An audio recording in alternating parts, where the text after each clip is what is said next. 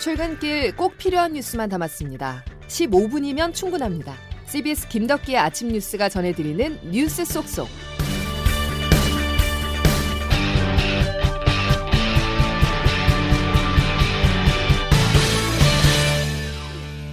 여러분 안녕하십니까? 6월 29일 김덕기 아침 뉴스입니다.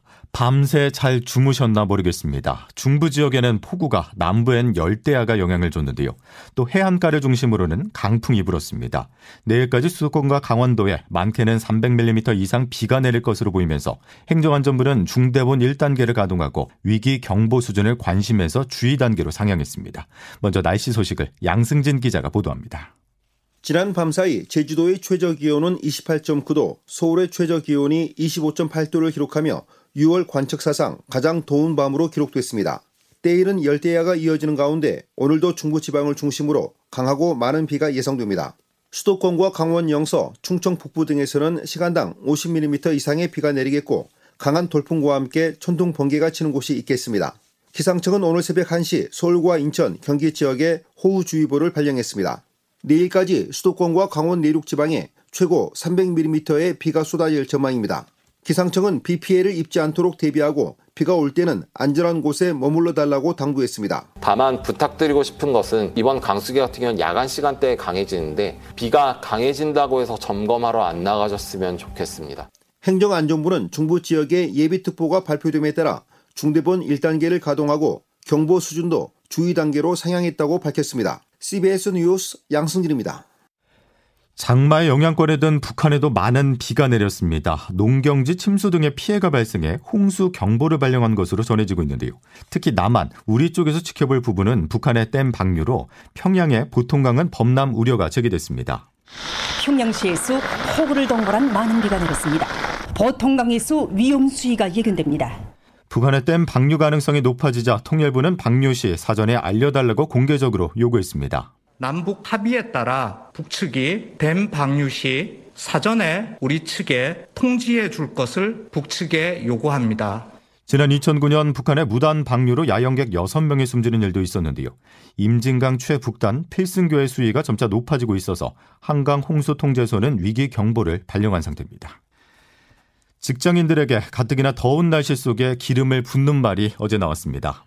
과도한 임금 인상은 고물가 상황을 심화시킬 뿐만 아니라 대기업과 중소기업의 임금 격차를 더욱 확대시키고 사회 갈등을 증폭시킬 우려도 있습니다.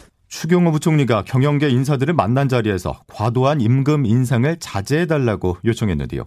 임금 인상이 물가를 더 자극할 수 있어서 악순환을 우려한 말이라고는 하지만 노동자보다 기업의 비용 절감을 우선시했다는 지적입니다.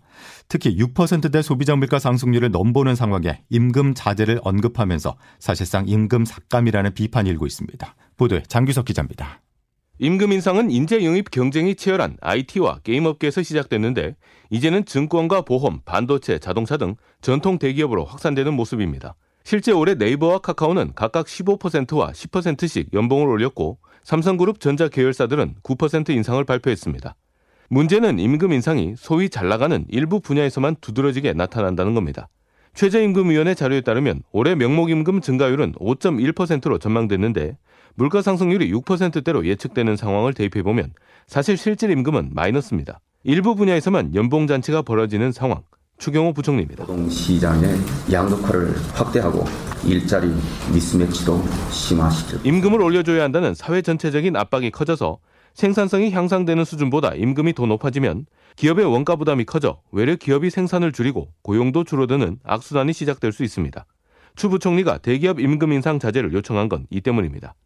하지만 노동계는 현 정부가 대기업 부자 감세에 나서면서 이제는 노사협의 영역인 임금 문제까지 간섭하고 있다고 반발했습니다. 민주노총 박희은 부위원장입니다. 임금 인상을 억제하고 기업이 잘 사는 나라를 만들겠다고 망언을 특히 저소득층은 물가 상승으로 실질 소득이 크게 줄어들게 되는데요. 적어도 이들의 소득은 높여줄 필요가 있다고 전문가들은 지적하고 있습니다. CBS 뉴스 장규석입니다. 내년도 최저임금 결정이 임박했습니다. 최대 관심은 시간당 최저임금이 만 원대에 들어설 것이냐 하는 점인데요. 앞서 들으신 것처럼 정부는 인상 부작용을 내세우면서 동결 내지 최소 인상이 힘을 싣고 있어서 노동자 측은 강하게 반발하고 있습니다. 법정 심의 기한 마지막 날인 오늘 노동계와 경영계는 다시 만나서 협상을 이어갑니다. 조태임 기자의 보도입니다. 내년도 최저임금을 두고 노동계와 경영계가 수정안을 각각 내놨습니다.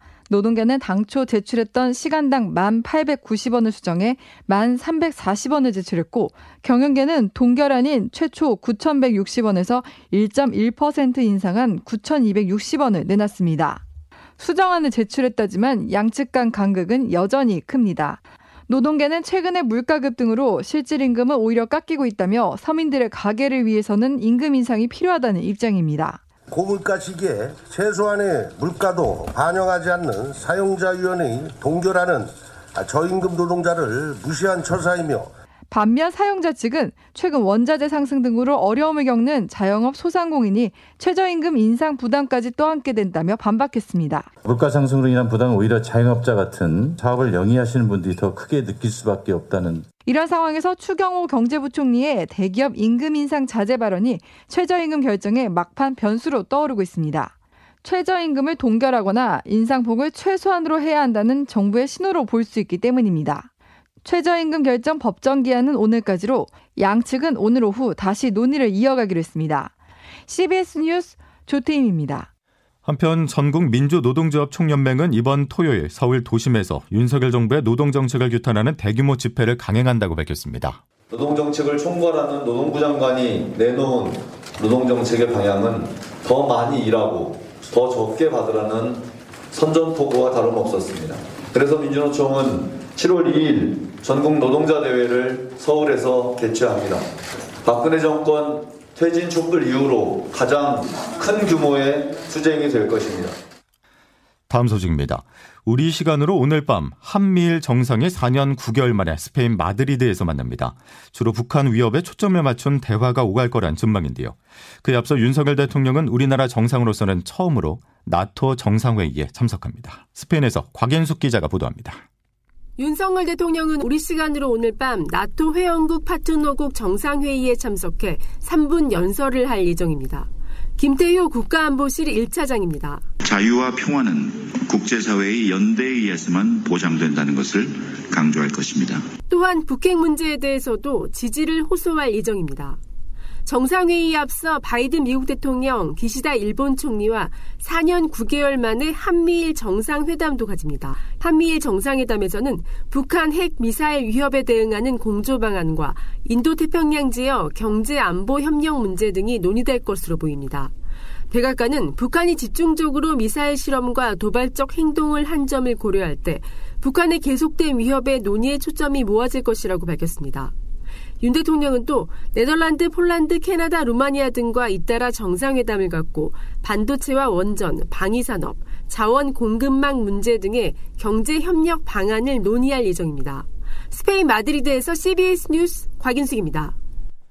미 백악관이 나토의 새 전략 방향에 대해서 중국의 도전이 분명하게 언급될 것이라고 강조했습니다. 앞으로 나토 회원국들이 극복해야 할 도전 중에 하나가 중국의 위협이란 말인데요. 중국은 강하게 반발하고 있습니다. 그리고 한국을 콕 집어서 중국과의 관계가 악화될 수 있다고 경고했습니다. 베이징에서 안성혁 특파원입니다. 독일에서 열린 G7 정상회의에서 미국 등 주요 선진국들은 개발도상국 인프라 건설에 777조 원을 쏟아붓기로 했습니다. 저개발 국가의 기반 시설 건설을 지원하며 영향력을 확대하고 있는 중국의 일대일로에 대한 맞불입니다. 오늘과 내일 스페인 마드리드에서 열리는 나토 정상회의는 특히 중국이 야기하는 도전도 처음으로 다뤄집니다. 다만 중국의 도전에 대한 표현을 놓고 미국과 영국, 유럽 각국 간의 입장 차이가 있어 표현 수위가 높지는 않을 전망입니다. 중국 정부는 자신들을 구조적 도전으로 규정하려는 나토의 움직임에 즉각 중단하라며 반발했습니다. 중국은 윤석열 대통령의 나토 정상회의 참석에 대해서도 반감을 노골적으로 드러내고 있습니다. 중국의 관영 매체는 오늘 열리는 한미일 정상회의가 나토의 아시아 태평양 확장의 축소판이 될 가능성을 경계하면서 중국의 무반응을 기대하는 것은 비현실적이라고 비판했습니다. 우리 외교부는 윤 대통령의 나토 정상회의 참석이 특정 국가나 지역을 배제하거나 반대하기 위한 게 결코 아니라고 재차 강조했습니다. 베이징에서 CBS 뉴스 안성료입니다. 검찰이 이명박 전 대통령에 대한 형 집행정지를 결정하면서 이 전 대통령이 3개월간 일시 석방됐습니다. 다만 이를 놓고 한 발 더 나아간 반응들이 나오고 있습니다. 이명박 전 대통령이 3개월도 남지 않은 광복절에 특별 사면으로 풀려날 거란 전망입니다. 그 이유를 송영훈 기자가 짚어봤습니다. 수원지방검찰청은 어제 이명박 전 대통령에 대한 3개월 일시 석방을 결정했습니다. 대통령 재직 시절 뇌물과 횡령 등의 혐의로 대법원에서 징역 17년형을 확정받은 이전 대통령은 안양교도소에서 복역 중이었습니다. 다만 그동안 이전 대통령은 당뇨 등 건강 문제를 이유로 입원과 퇴원을 반복했고 검찰도 어제 건강을 이유로 형 집행정지를 결정했습니다. 그러면서 벌써부터 징역 17년형이 확정된 이전 대통령이 8월 15일 광복절 특별사면으로 풀려나는 수순을 밟고 있다는 분석이 나오고 있습니다. 특히 윤석열 대통령은 대선 후보 시절은 물론 최근까지도 계속해서 이전 대통령 사면 필요성을 직접 언급하기도 했습니다. 그럼 뭐 저 20몇 년을 투감 생활을 하게 하는 건 안 맞지 않습니까? 대통령 핵심 측근으로 포진한 이른바 윤핵관들과 정부 요직에 배치된 사람들이 과거 대부분 친이명받기 인사인 점도 사면 가능성을 높이고 있습니다. 한편 이전 대통령 사면과 맞물려 삼성전자 이재용 부회장의 사면 여부에도 관심이 쏠리고 있습니다. 윤 대통령이 기업 주도 경제 성장을 강조한 만큼 이 부회장 사면 가능성도 있지만 공정과 상식을 앞세운 윤 대통령이 재벌 범죄에 관대한 것 아니냐는 비판은 부담으로 작용할 것으로 보입니다. CBS 뉴스 송영훈입니다.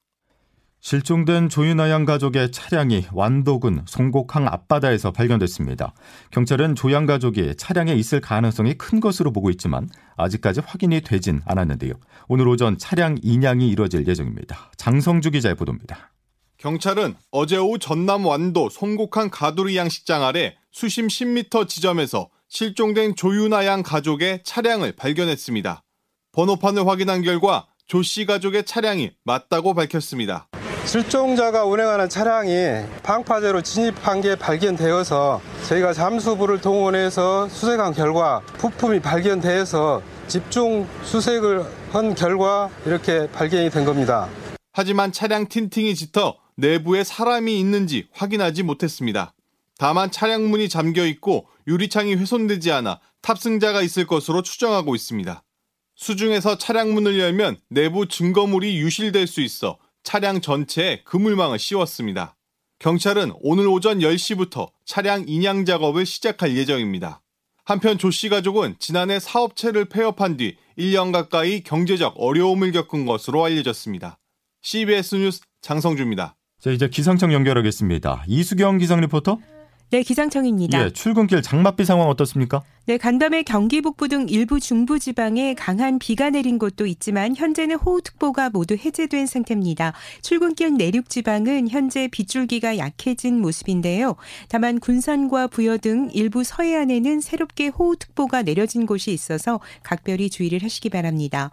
오늘과 내일 역시 장마 전선의 영향을 받으면서 중부 지방을 중심으로 강하고 많은 비가 집중될 것으로 보이는데요.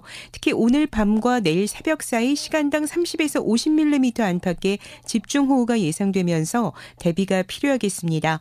남부지방도 오늘 비가 오는 날씨가 이어지겠고 서울을 비롯한 경기 일부와 해안 지역을 중심으로는 강풍특보가 이어지는 가운데 바람도 강하게 불겠습니다.